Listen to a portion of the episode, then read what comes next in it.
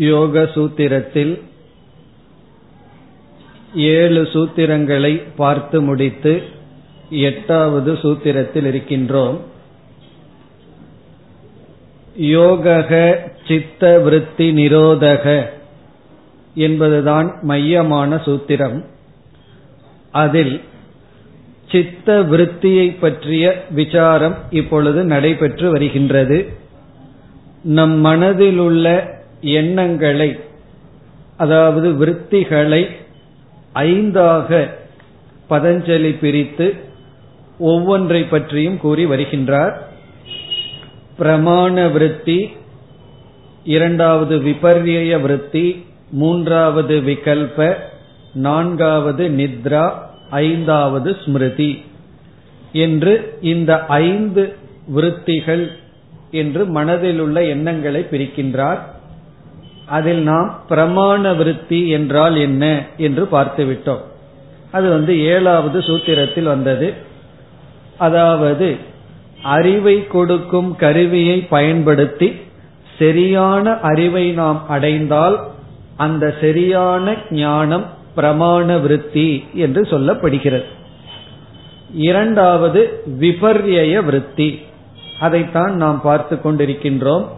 எட்டாவது சூத்திரத்தில் அந்த இரண்டாவது விதமான எண்ணம் விளக்கப்படுகின்றது.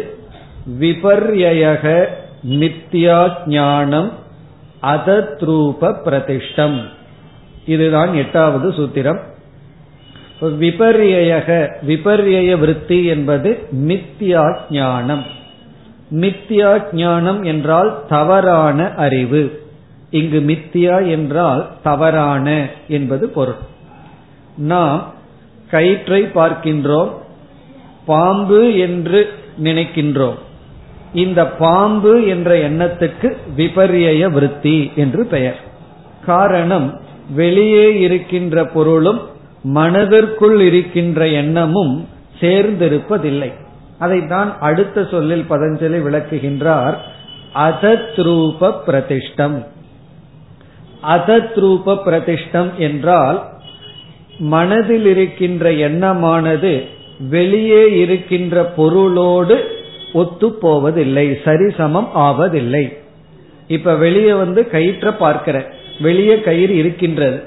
மனதிற்குள்ளேயும் கயிறுங்கிற எண்ணம் வந்தால் இப்ப என்ன ஆகின்றது மனதிற்குள் இருக்கின்ற எண்ணத்துக்கு வெளியே இருக்கின்ற கயிறும் சரியாக இருக்கின்றது.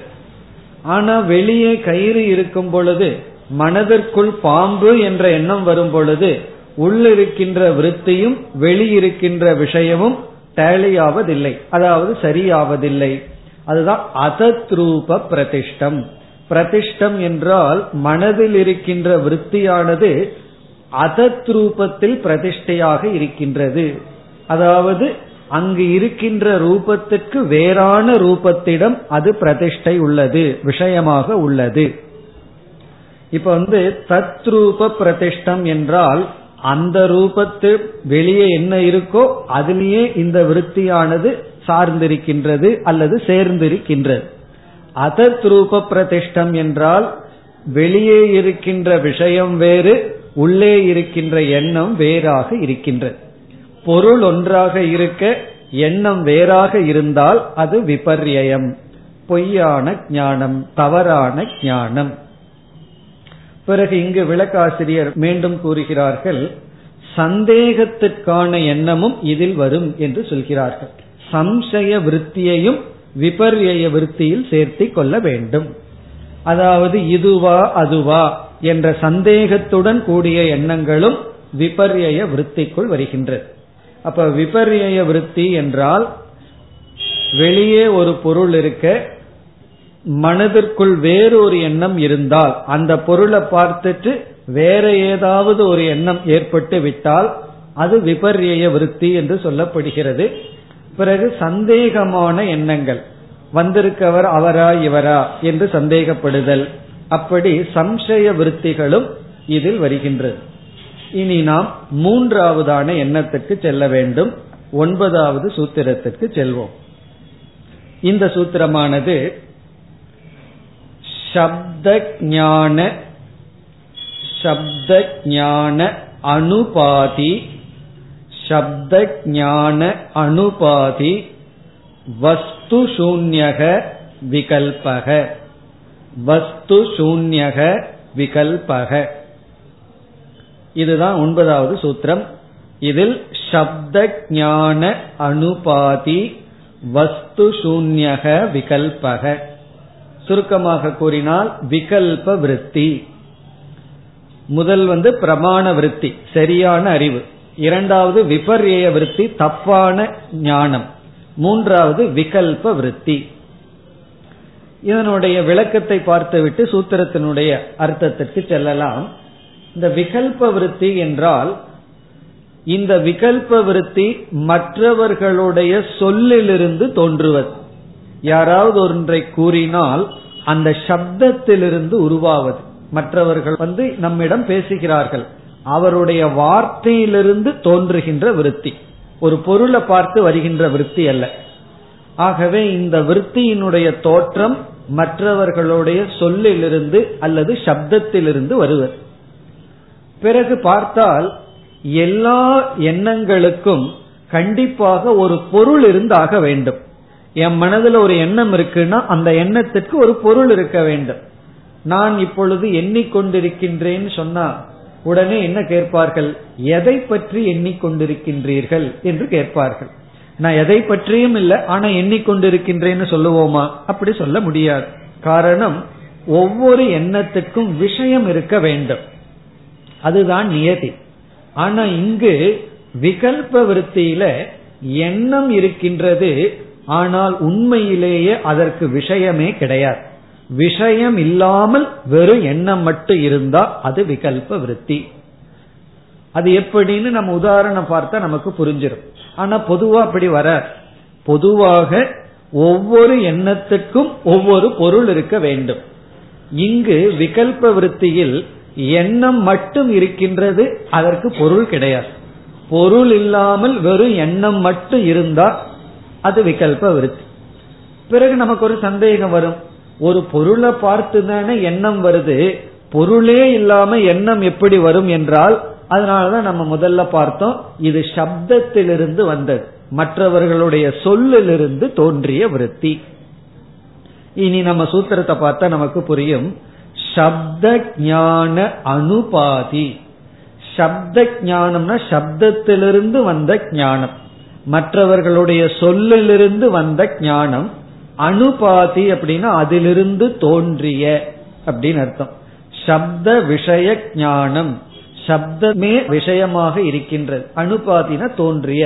சப்தத்திலிருந்து தோன்றிய ஞானம் சரி சப்தத்திலிருந்து ஒரு ஞானம் தோன்றுகிறது. அதாவது ஒரு எண்ணம் வருகின்றது.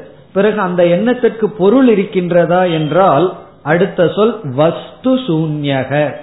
வஸ்து சூன்யகனா அந்த எண்ணத்துக்கு பொருளே கிடையாது. பொருள் இல்லாத எண்ணம். அந்த எண்ணம் மட்டும் இருக்கு ஆனா பொருள் கிடையாது. வஸ்து சூன்யக விகல்பக.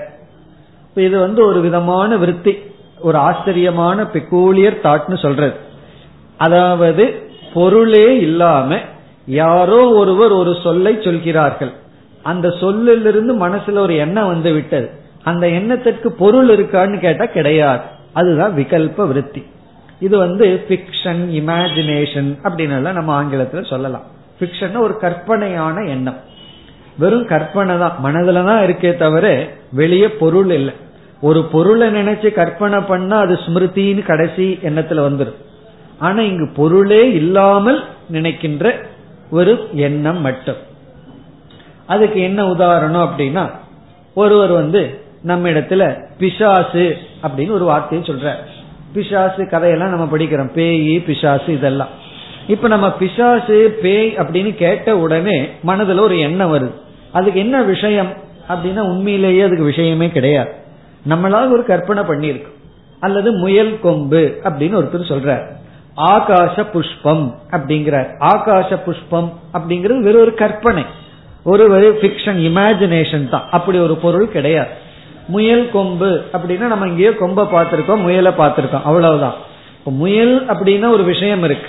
கொம்புக்கு விஷயம் இருக்கு. ஆனா முயலிடத்தில் இருக்கிற கொம்பு அப்படிங்கிறது வெறும் கற்பனை தான். அப்படி ஒரு பொருள் வெளியே கிடையாது. அந்த காம்பினேஷனோட ஒரு பொருள் வெளியே கிடையாது. பிறகு இந்த பேயி பிசாசு இப்படிப்பட்ட சொற்கள் எல்லாம் என்ன என்றால் வெறும் சொற்கள் தான் நம்ம மனதில் இருக்கே தவிர அதுக்கு வெளியே அர்த்தமே கிடையாது. ஒவ்வொருவர் ஒவ்வொரு விதமா அந்த அர்த்தத்தை கற்பனை செய்து வைத்துள்ளார்கள். ஒருவரிடம் போய் பேய் எப்படி இருக்கும் பிசாஸ் எப்படி இருக்கும்னு கேட்டா அவர் என்ன சொல்ல முடியும்? பார்த்திருந்தா தான் சொல்ல முடியும். அப்படி கிடையாது. இதுல இருந்து என்ன தெரிகின்றது? விருத்தி இருக்கு அதுக்கு விஷயம் கிடையாது. இது வந்து உதாகரணம். அதாவது நம்ம வந்து சில விதமான ஒரு கற்பனை செய்து வச்சிருக்கோம்.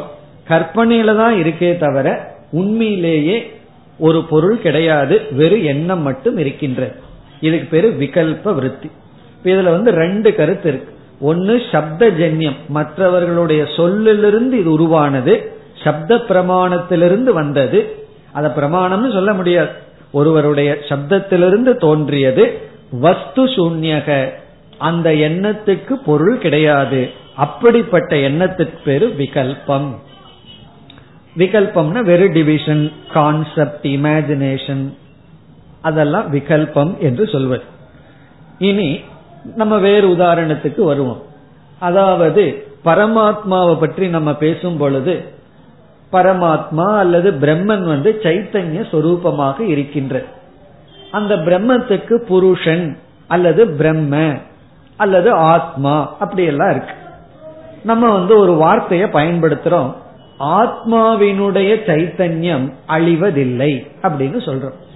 ஆத்மனக சைத்தன்யம் அப்படிங்கிற ஒரு பிரயோகத்தை நம்ம பண்றோம்.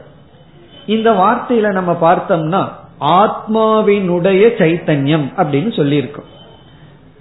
இதுக்கு வேறொரு வார்த்தையை எடுத்துக்குவோம். ராமனுடைய துணி அப்படின்னு சொல்றோம். அல்லது கோவிந்தனுடைய கடிகாரம் அப்படின்னு சொல்றோம்.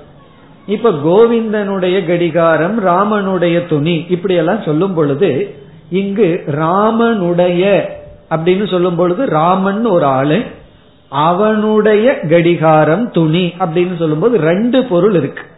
ஏன்னா இந்த சம்பந்தத்தை வந்து இது சொல்கின்றது. ராமனுடைய துணி கோவிந்தனுடைய கடிகாரம் கோவிந்தனுடைய புஸ்தகம் இப்படி எல்லாம் சொல்லும் பொழுது கோவிந்தனுடையன்னு கோவிந்தன் ஒரு பொருள் பிறகு அவன் எதை வச்சிருக்கா? புஸ்தகம் கடிகாரம் துணி. இப்படி எல்லாம் நம்ம புரிந்து கொள்கின்றோம். அப்போ ராமனுடைய கோவிந்தனுடைய துணி கடிகாரம்னு சொல்லும் பொழுது ரெண்டு எண்ணம் இருக்கு ரெண்டு பொருள் இருக்கு. கோவிந்தன் ஒரு எண்ணம் துணி கடிகாரம்னு ஒரு எண்ணம். ஆத்மாவினுடைய சைத்தன்யம்னு சொல்லும் பொழுது அங்க ரெண்டு பொருள் இருக்கா? அப்படின்னு பார்த்தோம்னா ஆத்மான்னு ஒன்னு இருக்கு ஆத்மான்னு ஒன்னுக்கு சைத்தன்யம்னு ஒன்னு வச்சிருக்கு ஆத்மா. இப்ப எப்படி கோவிந்தன்கிறவன் கடிகாரத்தை வச்சிருக்கான். தனக்கு வேறான ஒரு கெடிகாரத்தை வச்சிருக்கான். அதே போல வந்து ராமன்கிறவர் தனக்கு வேறாக ஒரு துணியை வச்சிருக்கார் புஸ்தகத்தை வச்சிருக்கிறது போல ஆத்மான்னு ஒன்னு இருக்கு அது வந்து சைத்தன்யத்தை வச்சிருக்கு அப்படின்னு கேட்டா உண்மையிலேயே அது கிடையாது. காரணம் ஆத்மாதான் சைத்தன்யம் சைத்தன்யம் தான் ஆத்மா. அப்படி இருக்கையில நம்ம பழக்கத்துல என்ன பண்றோம்? ஆத்மாவினுடைய சைத்தன்யம் அழிவதில்லை அப்படியெல்லாம் சொல்றோம். ஆகவே இந்த விகல்ப விருத்தி நம்முடைய விவகாரத்துக்கு பயன்படுகின்றது. விகல்ப விருத்தி தப்பு அது கூடாதுன்னு நம்ம சொல்லல. நம்ம அதை பயன்படுத்துகின்றோம். இப்ப விகல்ப விருத்தியும் கூட நம்ம அனுபவத்துல பயனுடையதாகத்தான் இருக்கு. ஏன்னா ஆரம்பத்துல ஆத்மாதான் சைத்தன்யம்னு புரிய வைக்க முடியாத காரணத்தினால நம்ம வந்து ஆத்மாவினுடைய சைத்தன்யம்னு சொல்லி கடைசியில ஆத்மா வேறு சைத்தன்யம் வேற அல்ல அப்படின்னு சொல்றோம். அப்போ இந்த விகல்ப விருத்திங்கிறது என்னவென்றால் அத்வைதமாக இருக்கிற இடத்துல துவைதமாக அது காட்டும். இருக்கிறது ஒண்ணுதான். அங்க ரெண்டு இருக்கிற மாதிரி காட்டினால் அது விகல்ப விருத்தி. ஏன்னா ரெண்டு எண்ணம் இருக்கு. ஆத்மான்னு ஒரு எண்ணம் என்னமோ மனசுக்குள்ள இருக்கு. ஆத்மான்னு ஒன்னு இருக்கு. அதனுடைய சைத்தன்யம் ஆத்மாவிடம் இருக்கின்ற சைத்தன்யம் அழிவதில்லை அப்படி நம்ம கேட்கும் பொழுது நம்ம மனதுல ரெண்டு எண்ணம் வருது. ஆனா இருக்கிறது அங்க ஒண்ணுதான். ஆத்மான்னு என்ன இருக்கோ அதுதான் சைத்தன்யம். அப்படி இந்த விகல்ப விருத்தியானது அபேதமுள்ள இடத்தில் பேதம் இருப்பது போல் காட்டும். அபேதம்னா வேற்றுமை இல்லாத இடத்துல வேற்றுமை இருக்கிற மாதிரி இந்த விகல்ப விருத்தி காட்டும். இங்க ஆத்மா சைத்தன்யம்னு வேற்றுமை இல்லை. ஆனா நம்ம நினைக்கும் பொழுது ஆத்மாவினுடைய சைத்தன்யம். இப்ப என்னுடைய சைத்தன்யம். என்னுடைய சைத்தன்யம் நான்கிறது சைத்தன்யம் தான் உண்மையிலேயே. அப்படி அபேதமில்லாத இடத்தில் வேதத்தை காட்டுவது விகல்ப விருத்தி. அதே போல இந்த விகல்ப விருத்தி ஆப்போசிட்டா பண்ணும். வேற்றுமை இருக்கிற இடத்துல வேற்றுமை இன்மையையும் அது காட்டுமா? அது வந்து விகல்ப விருத்தி. ஒரு இடத்துல உண்மையிலேயே வேற்றுமை இருக்கு. ஆனா இந்த விகல்ப விருத்தி என்ன பண்ணுமா? வேற்றுமை இல்லாததா காட்டுமா? அதுக்கு என்ன உதாகரணம் சொல்லலாம்னா இந்த இடத்தில் ஒரே ஒரு மலர் மட்டும் இருக்கின்றது அப்படின்னு சொல்றோம். இப்ப நம்ம மனசுல என்ன ஏற்பட்டு விட்டது? மலர் ஒன்று மட்டும் இருக்கின்றது. ஆனா உண்மையிலேயே பார்த்தோம்னா அங்க நம்ம மனதுல ஒன்று அப்படிங்கிற ஒரு எண்ணம் வந்திருக்கு. மலர் அப்படிங்கிற ஒரு எண்ணம் வந்திருக்கு. ஒரு மலர் தான் இருக்கு. அப்படி அவர் சொல்லி முடிச்ச உடனே நம்ம என்ன பண்றோம்? அந்த மலரினுடைய இதழ்களை எல்லாம் பிச்சு போடுறோம். அப்ப என்ன சொல்லுவோம்? பல இதழ்கள் இங்கு இருக்கின்றனன்னு சொல்லுவோம். அப்போ அந்த மலர் வந்து பலதினுடைய சேர்க்கை. ஆனா நம்ம மனசுல எப்படிப்பட்ட எண்ணம் வந்துடுது? ஏதோ ஒண்ணுதான் இருக்கு அப்படிங்கிற எண்ணத்தை உருவாக்கி விட்டது. அப்படி விகல்ப விருத்தி என்றால் அபேதமுள்ள இடத்த பேதத்தை காட்டும் பேதமுள்ள இடத்த அபேதத்தை காட்டும். ஆனால் இது வந்து வெறும் மனதில் இருக்கின்ற எண்ணமே தவிர வெளியே அப்படி ஒன்று கிடையாது. வெளியே ஒண்ணுமே நடக்காம நம்ம பாட்டுக்கு நடந்ததாக நினைச்சோம் அப்படின்னா அது விகல்ப விருத்தி தான். யாருமே நம்ம ஒன்னும் சொல்லியிருக்க மாட்டார்கள்.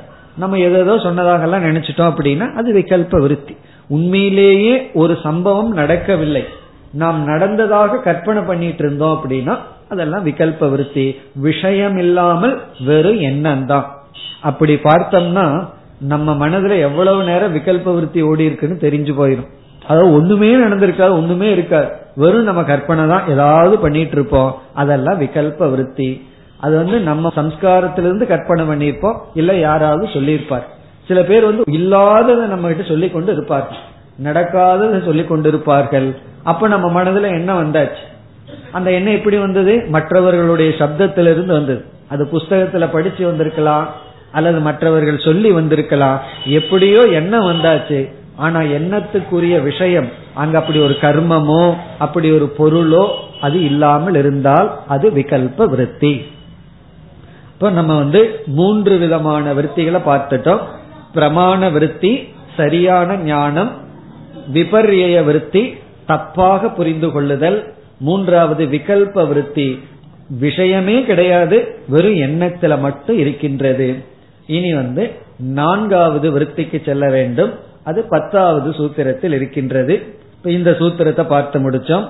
சப்த ஞான அனுபாதி சப்த ஞானத்திலிருந்து உருவான வஸ்து சூன்யக எந்த பொருளும் இல்லாமல் இருக்கின்ற எண்ணம் விகல்பக. இனி நாம் பத்தாவது சூத்திரத்திற்கு செல்லலாம். இந்த பத்தாவது சூத்திரம் அபாவ பிரத்ய ஆலம்பனா விருத்திகி நித்ரா. அபாவ பிரத்யய ஆலம்பனா அபாவ பிரத்யய ஆலம்பனா விருத்திகி நித்ரா. நித்ரா விருத்திகி அப்படின்னு சொல்லப்படுகிறது. நித்ரா அங்கும் விருத்தி ஒரு எண்ணம். அது எப்படிப்பட்ட எண்ணமாம்?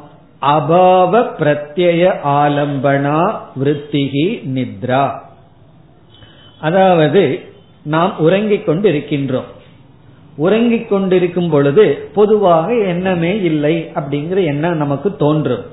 ஆனா யோக சாஸ்திரத்திலையும் வேதாந்த சாஸ்திரத்திலையும் நாம் உறங்கும் பொழுதும் கூட நமக்கு ஒரு எண்ணம் இருக்கின்ற உறங்கிக் கொண்டிருக்கும் பொழுதும் கூட நம்ம மனதுல ஒரு எண்ணம் இருக்கு. அந்த எண்ணத்துக்கு பேர் நித்ரா விருத்தி உறங்கும் போது என்ன எண்ணம்னா அது நமக்கு சொல்ல தெரியாது. ஏதோ ஒரு எண்ணம் ஓடிட்டு இருந்திருக்கு. அந்த எண்ணத்துக்கு பேரு நித்ரா விருத்தி அது எப்படி சொல்கிறீர்கள்? உறங்கும் பொழுது எண்ணம் இருந்திருக்கின்றது. உறங்கிக் கொண்டிருக்கும் பொழுது தெரியவில்லையேன்னா. உறங்கிக் கொண்டிருக்கும் பொழுது தெரியாததற்கு காரணம் அந்த இடத்துல அகங்காரமும் ஒடுங்கி விட்டது. அந்த விருத்தியை எடுத்து சொல்றதுக்கு. ஆகவே உறங்கும் பொழுது நமக்கு தெரியவில்லை. ஆனால் உறங்கும் பொழுது நித்ராவிருத்தின்னு ஒரு எண்ணம் இருந்ததுன்னு எப்படி சொல்கிறீர்கள் என்றால் உறங்கி எழுந்தவுடன் நம்ம என்ன சொல்றோம்? நன்கு உறங்கினேன். சுகமாக உறங்கினேன் என்று நம்ம சொல்கின்றோம். ஒன்றையும் அறியாமல் இருந்தேன் அப்படின்னு சொல்றோம். இப்ப இங்க ஒரு நியதியை நம்ம பின்பற்றுகின்றோம். எந்த ஒரு அனுபவத்தை நாம் திருப்பி சொல்ல வேண்டும் என்றால் அதை நாம் அனுபவித்திருக்க வேண்டும். நான் வந்து ரிஷிகேஷ பத்தி இப்ப உங்ககிட்ட சொல்றேன் அப்படின்னா கண்டிப்பா நான் அங்க போய் அதை அனுபவிச்சிருக்கிறேன்னு அர்த்தம். அனுபவிக்காத ஒன்றை என்னுடைய அனுபவமாக சொல்ல முடியாது. நாம உறங்கி எழுந்தவுடன் நாம் உறக்கம் என்ற ஒன்றை அனுபவித்ததனாலதான் சொல்றோம் நான் உறங்கினேன்னு சொல்லி. ஒரு கால் நம்ம பெட்ல படுக்க போயிட்டு உறக்கமே வராம எழுந்து வர்றோம் ஒரு மணி நேரத்துக்கு அப்புறம். நாம வந்து உறங்கினேங்கிற அனுபவத்தை யார்கிட்டயாவது சொல்ல முடியுமா? முடியாது. காரணம் அந்த அனுபவம் இல்லை. அப்படி என்றால் நான் உறங்கினேன் என்று மற்றவர்களிடம் சொல்ல வேண்டும் என்றால் உறக்கம் என்ற ஒரு அனுபவத்தை நான் பெற்றிருக்க வேண்டும். பிறகு இனி ஒரு நியதி எந்த ஒரு அனுபவமும் எண்ணங்கள் மூலமாகத்தான் நமக்கு கிடைக்கின்ற. தாட் இல்லாம அனுபவமே நமக்கு நடக்காது. எந்த ஒரு அனுபவம் நமக்கு கிடைத்தாலும் அந்த அனுபவம் நமக்கு கிடைக்க எண்ணங்கள் மூலமாகத்தான் வந்தாக வேண்டும். அப்படி என்றால் உறக்கம் என்ற ஒரு அனுபவம் வந்திருக்க ஒரு எண்ணம் இருந்திருக்க வேண்டும். அந்த எண்ணத்திற்கு பெயர் தான் நித்ரா விருத்தி உறக்க எண்ணம். அது வந்து மிக மிக மென்மையான ஒரு எண்ணம். சரி அந்த எண்ணத்துக்கு என்ன விஷயம்? நம்ம ஒரு எண்ணம்னு சொன்னா விருத்தின்னு சொன்னா அதுக்கு என்ன பொருள் அப்படின்னு கேட்டுட்டு இருக்கிறோம் அல்லவா? அதே போல எண்ணத்துக்கு என்ன விருத்தி? எந்த எண்ணத்துக்கு? உறக்கத்தில் இருக்கின்ற எண்ணத்துக்கு என்ன விஷயம்? எதை அது கிரகிச்சிருக்கு? அந்த எண்ணத்துக்கான ஆப்ஜெக்ட் என்ன? அந்த கருத்து இந்த இடத்தில் பதஞ்சலி கூறுகின்றார். அதாவது என்ன கூறுறார் அப்படின்னா ஒரு உதாரணம் பார்த்தா நமக்கு நன்கு புரிந்துவிடும். நம்ம பொதுவா இந்த நாட்கள்ல இங்க நம்ம வந்துட்டு இருக்கோம் எல்லாரையும் நம்ம பார்க்கிறோம். பல மக்கள் இங்கு இருக்கின்றார்கள். அப்ப நாம இப்ப நம்முடைய அனுபவம் என்ன? இந்த ஆலயத்தில் பல மனிதர்களை நாம் சந்தித்துக் கொண்டு இருக்கின்றோம் இப்ப என்ன ஆயிருது ஒரு நாள் காலையில ஐந்து மணிக்கு இங்கு நாம் வருகின்றோம். கோயிலினுடைய தால் நம்ம கிட்ட தான் இருக்கு. சாவி நம்ம கிட்ட தான் இருக்கு. வந்து திறந்து பார்த்த உடனே இங்க யாருமே கிடையாது. ஒரு ஒரு மணி நேரத்துக்கு யாருமே வரல. பிறகு ஆறு மணிக்கு தான் மக்கள் வருகிறார்கள். அப்ப நம்ம என்ன சொல்றோம்? ஐந்து மணியிலிருந்து ஆறு மணி வரைக்கும் இங்கு யாருமே இல்லை அப்படின்னு சொல்றோம். இப்போ யாருமே இல்லைன்னு சொல்றமே அப்ப எந்த எண்ணம் அந்த யாரும் இல்லைன்னு ஒரு அனுபவம் வந்ததே அந்த எண்ணத்துக்கு விஷயம் என்ன அப்படின்னா யாரும் இல்லாமை தான் விஷயம். அங்க ஒரு ஆளு இல்லையே அதுதான் விஷயம். தூண் இருந்ததுன்னு சொன்னா தூண் விஷயம். யாருமே இல்லைன்னு சொல்றமே அப்ப நம்ம மனது அந்த எண்ணம் எதை கிரகிச்சிருக்கு? எந்த மனிதர்களும் இல்லை என்ற இல்லாமையை அது கிரகிச்சிருக்கு. அதனாலதான் நான் சொல்றேன் யாரும் இல்லைன்னு. வீட்டுல தூங்கிட்டு இருக்கார் ஒருத்தர். அவர் வந்து காலையில அஞ்சுல இருந்து ஆறு வரைக்கும் இந்த கோயில்ல யாரும் இல்லைன்னு சொல்ல முடியுமோ? காரணம் என்ன? இல்லாமையை அவர் கிரகிக்கவில்லை. நம்ம இங்க வந்து மக்கள் இங்கு இல்லைங்கிறத கிரகிச்சிருக்கோம். அப்ப இதுல இருந்து என்ன தெரியுதுன்னா நமக்கு வந்து ஒரு சக்தி இருக்கு.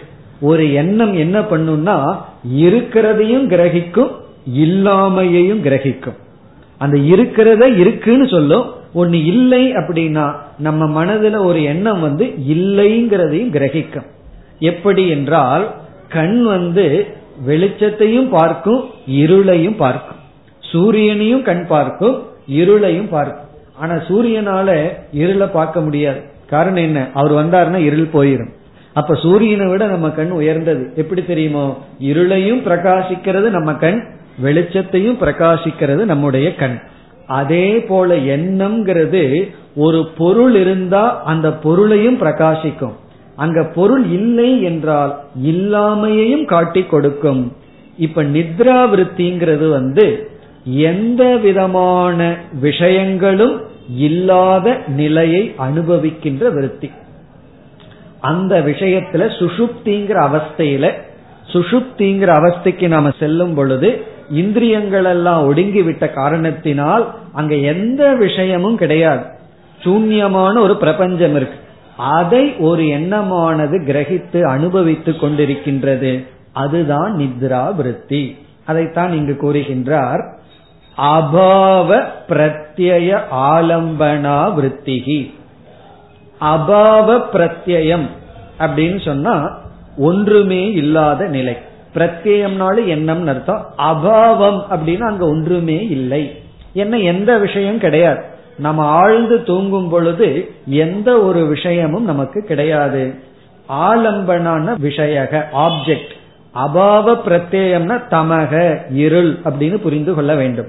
அபாவ பிரத்யம்னா அங்க வந்து வெறும் இருள் தான் இருக்கு ஒன்றுமே இல்லை. ஆலம்பனம்னா அதை பற்றிய விற்த்திகி எண்ணமானது நித்ரா.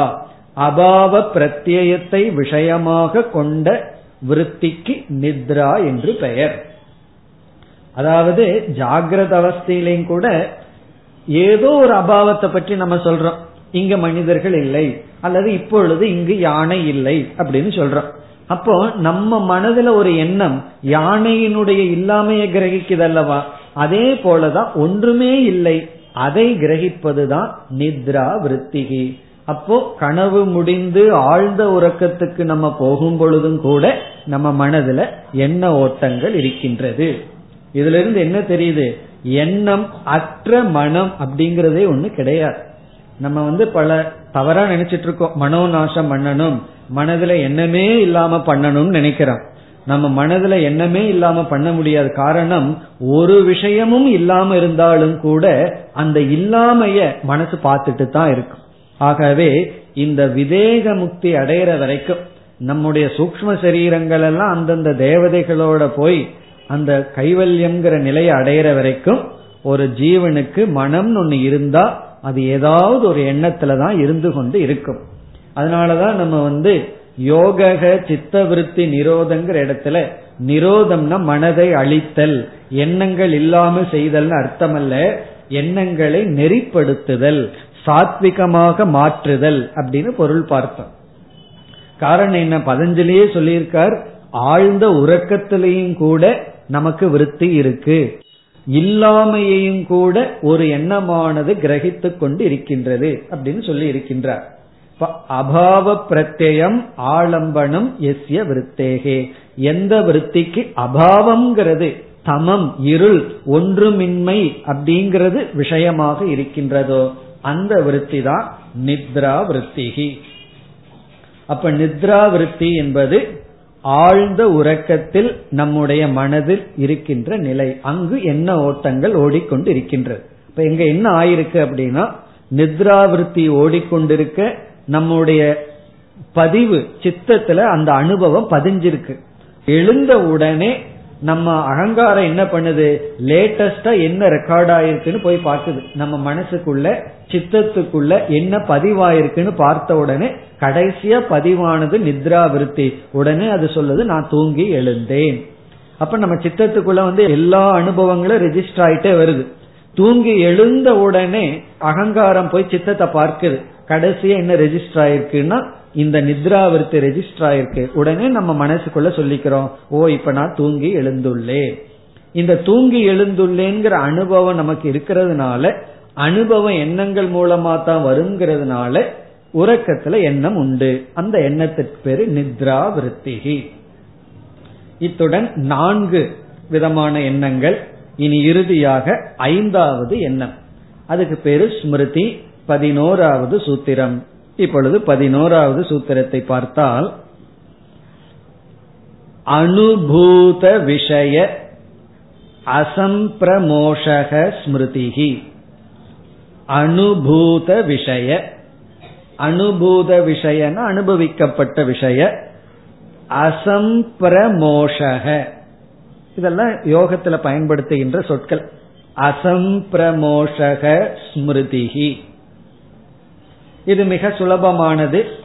நம்முடைய மெமரி ஸ்மிருதி ரிமெம்பரன்ஸ் எண்ணி பார்த்தல். இப்ப நமக்கு ஒரு அனுபவம் நடந்திருக்கு. அந்த அனுபவத்தை நினைச்சு பார்க்கும் பொழுது அந்த எண்ண ஸ்மிருதி நினைவு எண்ணங்கள் அதெல்லாம் ஸ்மிருதி என்று சொல்லப்படுகிறது. இப்ப நம்ம வந்து நேரடியா வகுப்பை கேட்டுட்டு இருக்கோம் இது வந்து பிரத்யக்ஷ பிரமாணத்திலிருந்து வந்திருக்கு. இத வந்து பிரமாண விருத்தி முதல் டைப் நம்ம வீட்டுக்கு போன உடனே இந்த வகுப்பை பற்றி நினைக்கிறோம். என்னென்ன கருத்து இன்னைக்கு கேட்டோம்? அது ஸ்மிருதி ஆகின்றது எந்த ஒரு அனுபவத்தையும் அந்த பொருள் இல்லாமல் நாம் நினைவு கொண்டால் அந்த நினைவு எண்ணங்கள் எல்லாம் ஸ்மிருதி என்று சொல்லப்படுகின்றது. இதுல வந்து பதஞ்சலி எப்படி சொல்கின்றார்? நமக்கு எத்தனையோ அனுபவங்கள் வருகின்றது. எல்லா அனுபவங்களும் ஸ்மிருதியில் இருக்கான்னு கிடையாது. இப்ப நீங்க வந்து வீட்டிலிருந்து இந்த இடத்துக்கு வரும்போது எதையெல்லாம் பார்த்துட்டு வந்தீங்க ஞாபகப்படுத்தி சொல்லுங்கன்னா நம்மளால ஞாபகப்படுத்தி சொல்ல முடியுமா? யாரையெல்லாம் பார்த்தோம்? எவ்வளவு சைக்கிள் வந்தது? எத்தனை மனிதர்களை சந்திச்சோம் அப்படின்னு. அதே சமயத்துல அந்த அனுபவம் எல்லாம் இல்லைன்னு சொல்ல முடியுமோ? நம்ம எல்லாத்தையும் பார்த்து ரோட்டை கிராஸ் பண்ணி எத்தனையோ பேர்த்த எத்தனையோ பொருள்களை பார்த்துட்டு வந்திருக்கோம். ஆனா எல்லாமே ஸ்மிருதியா போய் நிக்கிறது இல்ல சிலதுதான் மனசுல பட்டிருக்கு. அப்போ ஸ்மிருதி அப்படின்னா எல்லா அனுபவங்களும் சித்தத்துல போய் பதியணுங்கிற அவசியம் இல்லை. அது என்ன ஆகுதுன்னா நம்ம மைண்ட் வந்து ஒரு பெரிய மெக்கானிசம் உடனே படிஞ்சு உடனே எரைஸ் ஆயிருது ஆனா இன்னைக்கு காலையில் என்ன சாப்பிட்டீர்கள்? அது ஞாபகத்துக்கு இருக்கும். அது ஏன் ஞாபகத்துக்கு இருக்கணும் அப்படின்னா காலையில நம்ம வந்து எட்டு மணிக்கு ஏதாவது சாப்பிடுறோம். எட்டரை மணிக்கே மறந்துட்டோம்னு வச்சுக்கோமே மறுபடியும் சாப்பிட ஆரம்பிச்சிருவோம். காரணம் என்ன? நம்ம தான் மறந்துட்டோமே சாப்பிட்டத. ஆனா அதே இது இருபது நாளைக்கு முன்னாடி என்ன சாப்பிட்டோம்னா மறந்துடுறோம். காரணம் என்ன? அது பரவாயில்ல. அப்போ பகவானே எப்படி வச்சிருக்காரு? ஆட்டோமேட்டிக் எரைசரும் வச்சிருக்காரு. என்ன இல்லைன்னா ஸ்மிருதியில ரொம்ப லோட் ஆயிரும். எத்தனையோ அனுபவங்கள் சிலதெல்லாம் மறந்துடும் சிலதெல்லாம் சுமிருத்திக்கு போக வேண்டிய அவசியமே இல்லை. இப்ப நம்ம டிராபிக்க கிராஸ் பண்ணும்போது டிராபிக்ல போகும்போது எத்தனையோ வருது. உடனே அந்த நேரத்துக்கு தேவைப்படுது. சில செகண்ட் தான் தேவைப்படுது அந்த ஸ்மிருதி அதுக்கப்புறம் அதை நம்ம மறந்துடுறோம். அதையே ஞாபகம் வச்சுட்டு இருந்தோம்னா அப்புறம் இனி ஒரு வெஹிக்கிள் வந்துடும் அதை வைக்கிறதுக்கு ஞாபகம் இருக்காது இடம் இருக்காது. அப்ப என்ன ஆகுது அப்படின்னா ஸ்மிருதி அப்படிங்கிறது எல்லா அனுபவங்களுமே ரெஜிஸ்டர் ஆகுறது சிலதெல்லாம் பட்ட உடனே போயிருது. சிலதுதான் சம்ஸ்காரமாக உள்ளே தங்குகின்றது. அப்போ பதஞ்சலி என்ன லட்சணம் சொல்றார்? அனுபவிக்கப்பட்ட அனுபவத்துல எந்த எண்ணங்கள் நாசமாகாமல் பதிவாகி இருக்கின்றதோ அதுதான் ஸ்மிருதிங்கிறார். அதைத்தான் நம்ம ரீகலெக்ட் பண்ண முடியும். அதைத்தான் மீண்டும் நம்ம மனதிலிருந்து எடுக்க முடியும். அதை கூறுகின்றார். இப்பொழுது சூத்திரத்திற்குள் சென்றால் அனுபூத விஷய. அனுபூத விஷயம்னா அனுபவிக்கப்பட்ட விஷயம் இருக்கு. அந்த அனுபவிக்கப்பட்ட விஷயம் எல்லாமே மனதுக்குள்ள தங்கறது அந்த அனுபவிக்கப்பட்ட விஷயத்தினுடைய சம்ஸ்காரம் எது அழியாம மனசுல தங்கி இருக்கோ அதுதான் ஸ்மிருதிங்கிறார். அதை விளக்கிற சொல்லுதான் அடுத்த சொல். அசம்பிரமோஷக. அசம்பிரமோஷகனா நாசமின்மையான எண்ணம் அழியாத எண்ணம்.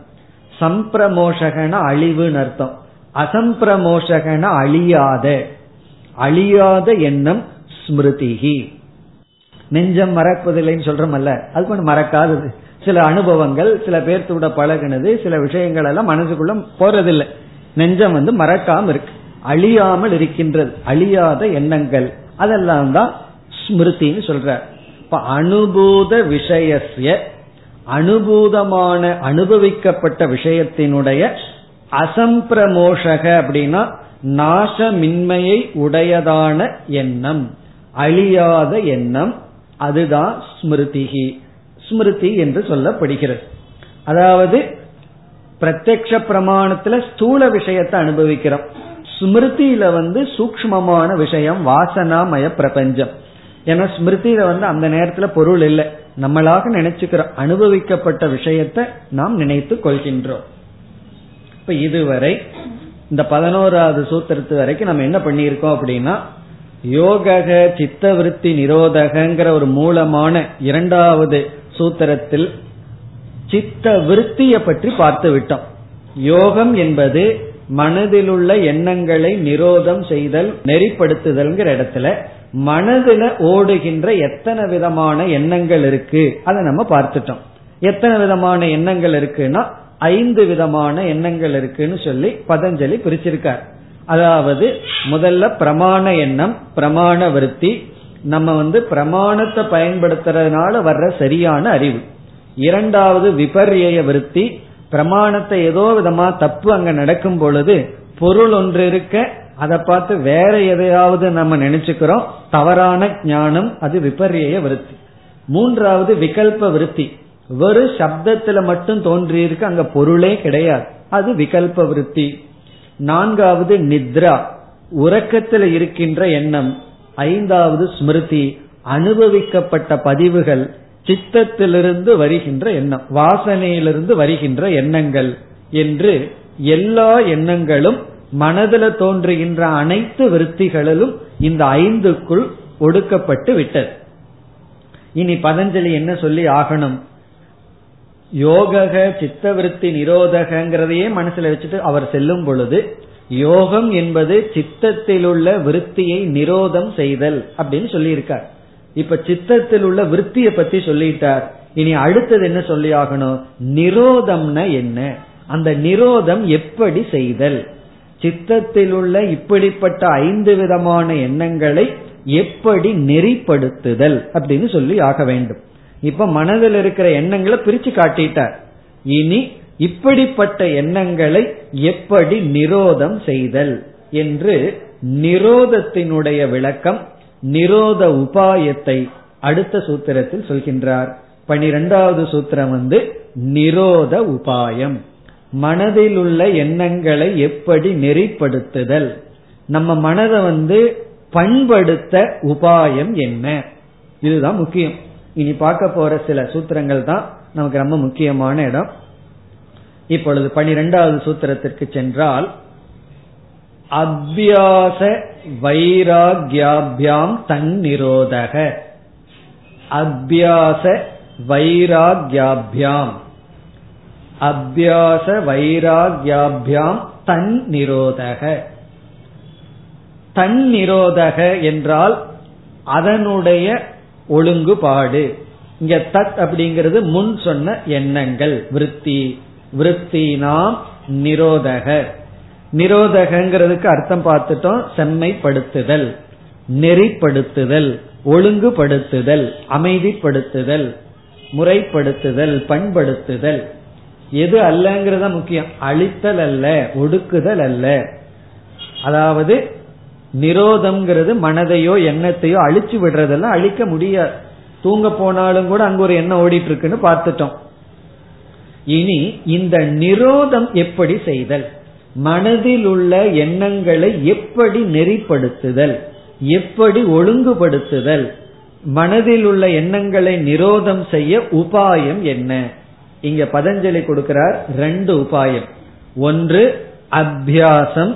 இனி ஒன்று வைராகியம் அபியாச வைராகியாபியாம் தன்னிரோதக. அபியாசத்தாலும் வைராகியத்தினாலும் மனதை செம்மைப்படுத்த வேண்டும். மனதை ஒழுங்குபடுத்த வேண்டும். இதுதான் இவருடைய சூத்திரம். அபியாச வைராகியம் என்ற இரண்டு சாதனைகள் மூலம் நம்முடைய மனதில் ஓடுகின்ற எண்ணங்களை எல்லாம் நெறிப்படுத்த வேண்டும். மனதில் ஓடுகின்ற எண்ணங்கள் எத்தனை விதம்னு படிச்சுட்டோம். மனதில் இருக்கிற எண்ணங்களை எல்லாம் நெறிப்படுத்துறது தான் யோகம்னு தெரிஞ்சு போச்சு. சரி என்ன பண்ணுனா நெறியாகும்? என்ன பண்ணுனா மனதில் இருக்கிற எண்ண ஓட்டங்களை எல்லாம் ஒழுங்குபடுத்த முடியும்? அதற்கு உபாயம். அதுதான் இங்கு அபியாசம் வைராகியம் இந்த இரண்டு உபாயத்தையும் பகவான் கீதையில பயன்படுத்தி உள்ளார். எந்த இடத்தில்? ஆறாவது அத்தியாயத்துல அர்ஜுனன் கேட்கிறான். மனதை வந்து நான் கட்டுப்படுத்த முடியலையே மனதை பிடிக்க முடியல வாயுவை பிடிக்கிற மாதிரி காற்றை பிடிக்கிற மாதிரி இருக்கே அப்படின்னு சொல்லும் பொழுது அசம்சயம் மகாபாகோ மனோ துர்நிகிரகம் சலம் அபியாசேன து கௌந்தேய வைராகியேனச்ச கிரகியத்தேன்னு சொல்லி பகவான் அபியாசத்தாலும் வைராகியத்தினாலும் மனதை நாம் பிடிக்க முடியும். கிரகியதே மனதை ஒழுங்குபடுத்தலான்னு பகவான் அங்கு சொல்லி உள்ளார் இப்ப அந்த கருத்து தான் இங்கு வருகின்றது. இப்ப பதஞ்சலியும் அதையே சொல்ற.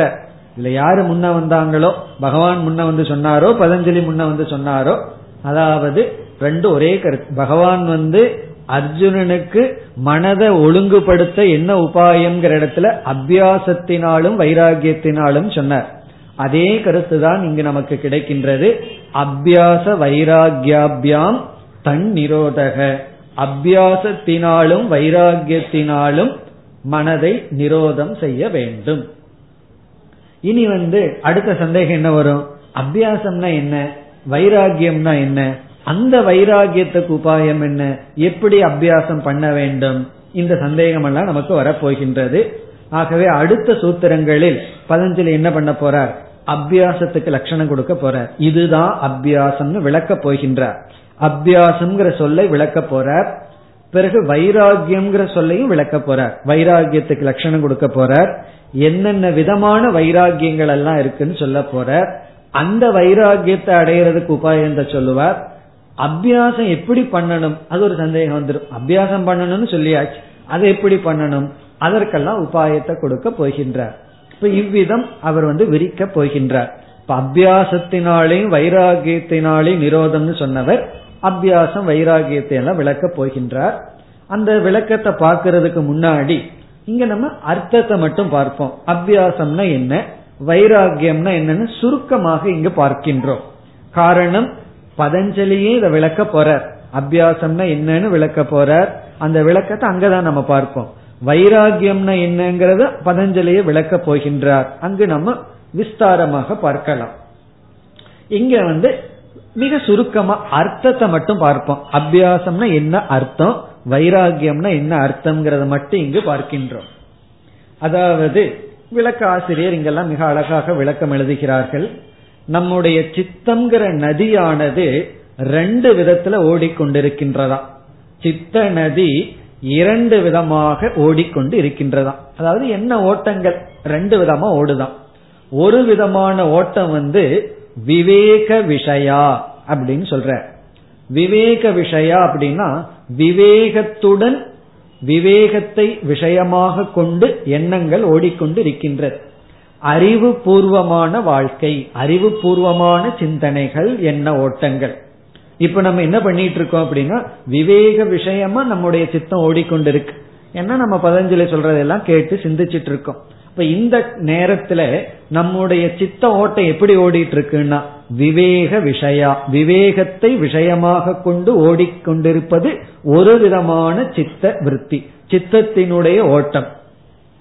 இனி ஒன்னு இரண்டாவது விஷய விஷயா அப்படின்னு சொல்ற விஷய விஷயா அப்படின்னா விஷயத்தை நோக்கி ஓடிக்கொண்டு இருப்பது இந்த நேரத்துல டிவியில ஏதாவது சேனல் பார்த்து சிரிச்சிட்டு இருந்தேன்னு வச்சுக்கோமே என்ன ஓடுது அப்படின்னா அல்லது பார்த்துட்டு அழுதுட்டு இருந்தோம்னு வச்சுக்கோமே அப்போ டெலிவிஷன்ல ஒரு விஷயத்தை பார்த்துட்டு நம்ம வந்து என்ஜாய் பண்ணிட்டு இருந்தோம் அப்படின்னா விஷயத்தை நோக்கி ஓடிக்கொண்டிருப்போம். அல்லது சாப்பிட்டு இருக்கோம் வேற ஏதாவது ஒரு போகத்தில் இருக்கோம். போகத்தை மையமாக கொண்டு நம்முடைய எண்ணங்கள் ஓடிக்கொண்டு இருப்பது. அந்த போகத்துக்காக உழைப்பது போகத்துக்காக சிந்திப்பது போகத்துக்காக திட்டமிடுதல் அதெல்லாம் நம்ம பண்ணிட்டு இருக்கும் பொழுது அது விஷய விஷயா.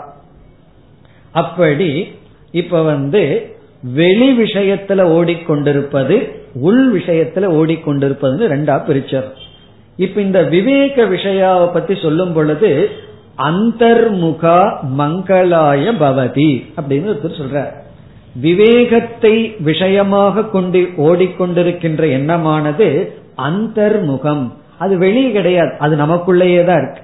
நீர்னா ஒரு புஸ்தகத்தை கையில வச்சிருப்போம். அவ்வளவுதான். அந்த புஸ்தகத்துல சொல்லிட்டு இருக்கிற விஷயத்த சிந்திச்சிட்டு இருப்போம். அந்தர்முகம் பிறகு அந்த ஓட்டம் நம்ம எங்க கொண்டு போய் விடுதா? இப்ப இந்த விளக்காசிரியர் என்ன சொல்றார்? நம்ம வந்து ஒரு பெரிய நதியில போயிட்டு இருக்கோம் அந்த நதியில எப்படி போயிட்டு இருக்கோம்னா படகுல உட்காந்து போயிட்டு இருக்கோம் நதியில விழுந்து போகல. விழுந்து போனா எங்காவது போய் சேர்ந்துருவோம். ஒரு ஓடிக்கொண்டிருக்கின்ற நதியில ஒரு படகுல அமர்ந்து கொண்டு போயிட்டு இருக்கோம் அந்த படகு இரண்டு விதமான படகு. ஒன்னு விவேக படகு ஒன்னு விஷய படகு. அந்த விவேகத்துல அமர்ந்து ஓடிக்கொண்டிருந்தா அது மங்களத்துல கொண்டு போய் நம்மைய விடுமா. நல்லதுல கொண்டு போய் நம்மை விடும் கரையை கொண்டு போய் சேர்த்தும் அர்த்தம்.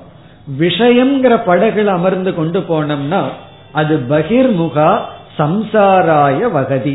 அது பகிர்முகமான படகு சம்சாரத்துல துயரத்துல கொண்டு போய் நம்மைய விடும். அப்படி இப்ப இங்க என்ன சொல்லப்படுகின்றது? நம்முடைய எண்ண ஓட்டங்களை இப்ப ரெண்டா பிரிச்சர்றோம் விவேகத்தை முன்னிட்டு நம்முடைய வாழ்க்கை ஓடிக்கொண்டிருக்கின்றது. அதாவது நம்முடைய உயர்வுக்கான எண்ணங்கள்ல ஈடுபட்டு கொண்டிருக்கின்றோம். அது அந்தர்முகம் நமக்கு இறுதியில் நன்மையை கொடுப்பது. இனி ஒன்று இன்பத்துக்கான அதாவது விஷயத்திற்கான விஷயத்தில் ஓடிக்கொண்டிருக்கின்றோம். அது நமக்கு துயரத்தை கொடுப்பது சம்சாரத்தில் வீழ்த்து விடுவது பகிர்முகமாக இருப்பது. அப்போ நம்முடைய எண்ண ஓட்டங்கள் அந்தர்முகமாக பகிர்முகமாக இருந்து கொண்டு இருக்கின்றது. சரி இதற்கு இந்த சூத்திரத்துக்கு என்ன சம்பந்தம்னா வைராகியமானது பகிர்முகமாக இருப்பதை அந்தர்முகமாக்க உதவி செய்கின்றது. வைராகியம் நமக்கு கிடைச்சா விஷய விஷயாவிலிருந்து பகிர்முகத்திலிருந்து அந்தர்முகத்திற்கு வருகின்றோம். ஏன்னா எப்பொழுதுமே வெளியே பார்த்துட்டு இருக்கோம் வெளியே ஓடிக்கொண்டிருக்கின்றோம். காரணம் என்னன்னா விஷயங்களில் இருக்கின்ற ஈர்ப்பு. ஒவ்வொரு பொருளும் நம்ம அட்ராக்ட் பண்ணிட்டு இருக்கு ஒவ்வொரு பொருளையும் தயாரிக்கும் பொழுது நீங்க பார்த்தீங்கன்னா ஒரு பொருள் மேனுபேக்சர் பண்ணும் பொழுது ஒரு சாக்லேட்டே உருவாகும் பொழுது அந்த சாக்லேட்டுக்கு வந்து ரெண்டு ரூபா தான் இருக்கும் செலவு. அதுக்கு ரேப்பர் இருக்கே அது மூன்று ரூபா இருக்கும். காரணம் என்ன? குழந்தைகளை வந்து அந்த அட்டை இருக்கே அந்த மேல இருக்கிற ரேப்பர் அதாவது காகிதம் அதுதான் அட்ராக்ட் பண்ணும். அப்படி ஒவ்வொரு பொருளும் நம்ம அட்ராக்ட் பண்றதுக்காகவே உருவாக்கப்பட்டுள்ளது. உள்ள அந்த அளவுக்கு சுகத்தை கொடுக்கிற அளவுக்கு சக்தி இருக்கா இல்லையாங்கிறத விட அது நம்ம ஈர்ப்பதற்காகவே இருக்கு.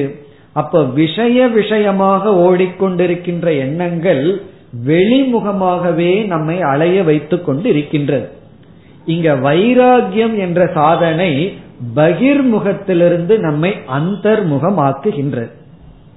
அது ஃபர்ஸ்ட் இப்ப நமக்கு என்ன ஆயிடுது? ஒருவருக்கு வைராகியம் கிடைச்சிடுதுன்னு வச்சுக்கோமே அவர் என்ன பண்ணுவார்? வெளி விஷயங்களிலிருந்து தனக்குள்ள வந்துருவார். ஆனா அங்க ரெண்டாவது ஒரு பிரச்சனை இருக்கு. முன்னையாவது வெளியே சந்தோஷமா ஓடிட்டு இருந்தார். அது தெரியல அவருக்கு. வெளி விஷயம் வேண்டாம் அப்படின்னு உள்ள வந்த உடனே உள்ளயும் உட்கார முடியல. காரணம் என்ன? உள்ள ஒரே சஞ்சலமா இருந்துட்டு இருக்கு முன்ன வந்து வெளியே ஓடிட்டு இருந்த இனி வெளியே வேண்டாம் வெளி உலகம் எல்லாம் அனர்த்தம். யாராவது இடம் பேசுனா விவகாரம் பண்ண கஷ்டம்னு சொல்லி ரூம்குள்ள போய் லாக் பண்ணி உட்கார்ந்தோம்னா உள்ள உட்கார முடியல. வெளியே போலான்னா வெளியும் வர முடியல. வெளியும் வந்து எது மாதிரி இருக்கு? புலி மாதிரி ஆட்கள் இருக்காங்க. போக முடியல. உள்ள உட்காரலான்னா உள்ளயும் இருக்க முடியல.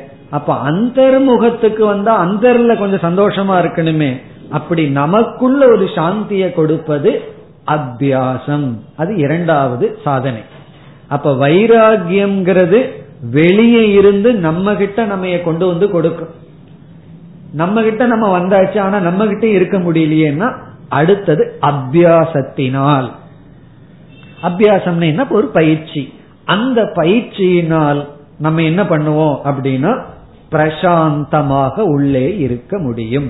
அப்போ நமக்குள்ளேயே நம்ம சாந்திப்படுத்துறது அத்தியாசம் நமக்குள்ள நம்ம சாந்திப்படுத்தணும்னா முதல்ல நம்ம நம்ம கிட்ட இருக்கணுமே. நம்ம தான் வெளியே இருந்துட்டு இருக்கிறோமேனா வெளியே இருந்து நம்ம கொண்டு வந்து கொடுக்கறது வந்து வைராகியம் அப்ப வைராகியம் வந்து பகிர்முகமாக இருக்கின்ற நம்மை அந்தர்முகமாக்கும் அபியாசம் அந்தர்முகமாக இருக்கின்ற நம்மை ஒரு சாந்த சொரூப்பையாக மாற்றும். நமக்குள்ளேயே இருந்து பழக முடியும் அபியாசத்துல. வைராகியம்ங்கிறது வெளியிருந்து நம்மை நம்மிடம் அழைத்து வருகின்ற சாதனை. அப்ப இதுல இருந்து என்ன தெரியுதுன்னா நம்ம வந்து நம்ம கிட்ட கிடையாது. நம்ம சொல்றோம் யாரோ ஒண்ணு ஒரு பொருள் தொலைஞ்சு போச்சுன்னு சொல்லுவோம். நான் மார்க்கெட்டுக்கு போயிட்டு வந்தேன். பர்சல் இருக்கிற ஏதோ ஒரு பொருள் தொலைஞ்சு போச்சுன்னு சொல்லுவோம். ஒரு உண்மையை நம்ம தெரியல நம்மளே மார்க்கெட்ல நம்ம தொலைச்சிட்டு வந்திருக்கோம். காரணம் என்ன வீட்டுல வரும்போது மார்க்கெட்ல என்னென்ன பொருளை பார்த்தோமோ அதுல தானே மனசு இருக்கு. ஆகவே நம்மையே நம்ம தொலைச்சிட்டோம் வெளியே தொலைச்சிட்டு வந்திருக்கோம். ஒவ்வொரு விஷயத்திலையும் நம்ம மனசு இருக்கும் பொழுது அங்கங்கெல்லாம் நம்ம நம்ம தொலைச்சிட்டு வந்திருக்கோம். அதை கண்டுபிடிச்சு நம்ம கிட்ட கொடுக்கறது வைராக்கியமா? கொடுத்தாச்சு அதை வச்சுட்டு என்ன பண்றது? அதை செம்மைப்படுத்தி நம்மிடத்திலேயே நம்ம வந்து சந்தோஷமா வச்சு பழகிறது தான் அபியாசம். இதுல ரெண்டு முக்கியம். நம்ம கிட்ட வந்துட்டு பிறகு மீண்டும் நம்மை விட்டு ஓடிடும் நம்ம கிட்ட கொண்டு வந்து கொடுக்கற வரைக்கும் தான் வைராகியம் உதவி பண்ணும். அதுக்கு மேல நம்ம அபியாசம் பண்ணி அதை நம்ம காப்பாத்திக்கணும். கொஞ்சம் வைராகியம் இருந்து நம்ம கிட்ட நம்ம வந்துருவோம். அபியாசம் பண்ணல அப்படின்னா மீண்டும் ஓடிடுவோம் எங்க விஷயத்துக்கு வெளியே ஓடி விடுவோம் அப்போ வைராகியம் என்பது வெளி விஷயங்களிலிருந்து நம்மை திருப்புதல். அபியாசம் என்பது நமக்குள்ளேயே நாம் இருந்து பழகுதல். இனி அபியாசம்ங்கிற சொல்லுக்கு அர்த்தம் என்ன என்றால் பயிற்சி பிராக்டிஸ் புனப்புனக மீண்டும் மீண்டும் சாதன அனுஷ்டானம். புனப்புன சாதன அனுஷ்டானம் அபியாசக. இப்ப நம்ம அபியாசத்துக்கான அர்த்தத்தை தான் பார்க்கிறோம். விளக்கம் அடுத்த சூத்திரங்கள்ல பார்க்க போறோம்.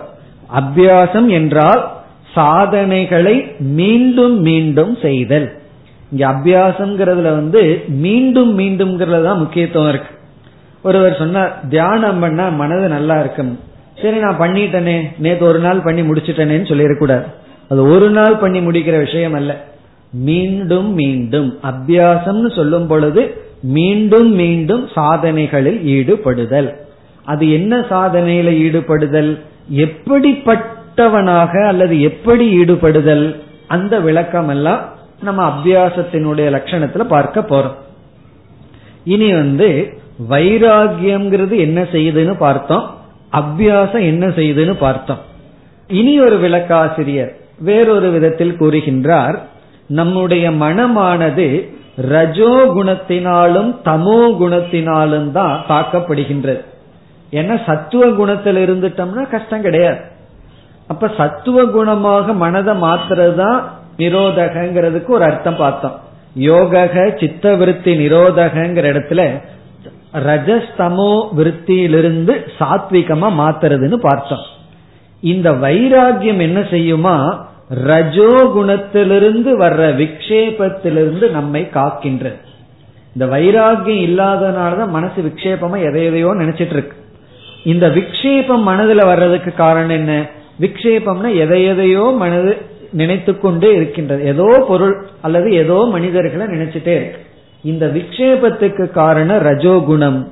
இந்த ரஜோகுணத்திலிருந்து வர்ற விக்ஷேபத்திலிருந்து விடுதலை அடைய வேண்டும் என்றால் அதற்கு உதவுகின்ற சாதனம் வைராகியம் அப்ப வைராகியம் என்ன பண்ணுது? ரஜோகுணத்திலிருந்து நம்மை காப்பாற்றுகின்றது. விக்ஷேபத்திலிருந்து நம்மை காப்பாற்றுகின்றது. நீங்க பார்த்தீங்கன்னா ஒருவர் விக்ஷேபத்திலேயே இருப்பார். எதையாவது உழைப்பிட்டு பண்ணிட்டு இருப்பார் விக்ஷேபத்துக்கு ஆளே கிடைக்கல. வீட்டுல பிரகலம் பண்றதுக்கு ஆள் கிடைக்கலன்னு வச்சுக்கோமே. என்ன பண்ணுவார்னு போய் பாத்தீங்கன்னா தூங்கிட்டு இருப்பார் அப்போ இந்த ரெண்டு தான் பண்ணுவார். ஒன்னா விக்ஷேபம் இல்ல அப்படின்னா லயம். உறங்கி கொண்டிருப்பது அல்லது சோம்பலா இருக்கிறது. அப்படி மனது ஆக்டிவா இல்லாம மனதிற்கு ஒரு பொறுப்பும் இல்லாம ஒரு செயலும் இல்லாம நம்மிடத்துக்கு வரும் பொழுது இயற்கையா மனது என்ன பண்ணிருது? லயத்துக்கு சென்று விடுகிறது. அது நம்ம தியானத்துல பார்க்கலாம். நம்ம தியானத்துக்கான ஏற்பாடெல்லாம் ரொம்ப சுறுசுறுப்பா பண்ணிட்டு இருப்போம். அந்த நேரத்துல தூக்கம்ங்கிறதே நமக்கு இருக்காது. அதாவது பெட்ஷீட்டை விரிக்கிறது டோரை க்ளோஸ் பண்றது நாலு பேர்கிட்ட போய் சொல்றது நான் தியானம் பண்றேன் யாரும் வராதீங்க? இப்படி எல்லாம் ரொம்ப ஆக்டிவா பண்ணிட்டு இருப்போம். அந்த நேரத்துல தூக்கமே நமக்கு வராது. தியானம்னு உட்கார்ந்து ஆரம்பிச்சு ரெண்டு மூணு நிமிஷம் தான் ஏதோ ஸ்லீப்பிங் டோஸ் போட்ட மாதிரி. உடனே தூக்கத்துக்கு நம்ம போயிடுறோம். ஏன்? என்றால் நம்ம மனது விக்ஷேபத்தில் இருக்கும். அந்த விக்ஷேபம் எல்லாம் போய் டோரை எல்லாம் க்ளோஸ் பண்ணி கண்ணை க்ளோஸ் பண்ணி அமைதிக்கு கொண்டு வந்த உடனே லயத்துக்கு சென்று விடுகிறது. தமசுக்கு சென்று விடுகிறது. அந்த தமோ குணத்திலிருந்து நம்மை மீள அபியாசம் என்கின்ற சாதனை பயன்படுகிறது. அப்ப அபியாசம் வருகின்றது. அப்ப வைராகியம் வந்து விக்ஷேபத்திலிருந்து ரஜோகுணத்திலிருந்து காப்பாற்றுகின்றது. அபியாசம் வந்து லயம் அல்லது சோம்பல் ஆலசியம் அல்லது கவனக்குறைவு போன்ற தமோகுணத்தினுடைய விளைவிலிருந்து நம்மை காப்பாற்றுகின்றது. இதெல்லாம் நமக்கு ஏன் அவசியம் அப்படின்னா நிரோதம் அப்படிங்கிறது நம்முடைய மனதை சாத்விகமா வச்சிருக்கிறது. நம்ம சாத்விகமா வச்சிருக்கணும் அப்படின்னா ரஜோகுணத்தினுடைய தூண்டுதலிலிருந்தும் தமோ குணத்தினுடைய தூண்டுதலிலிருந்தும் விடுதலை அடையணும். அப்ப ரஜோகுணத்திலிருந்து விடுதலை அடைய உபாயம் என்ன? அதை சொல்லியிருக்காரு இங்கு பதஞ்சலி வைராகியத்தினால் தமோ குணத்தினுடைய தூண்டுதலிலிருந்து எப்படி விடுதலை அடைதல்? அதற்கு உபாயம் அபியாசம். அப்படி அபியாச வைராகியாபியாம் தன்னிரோதக.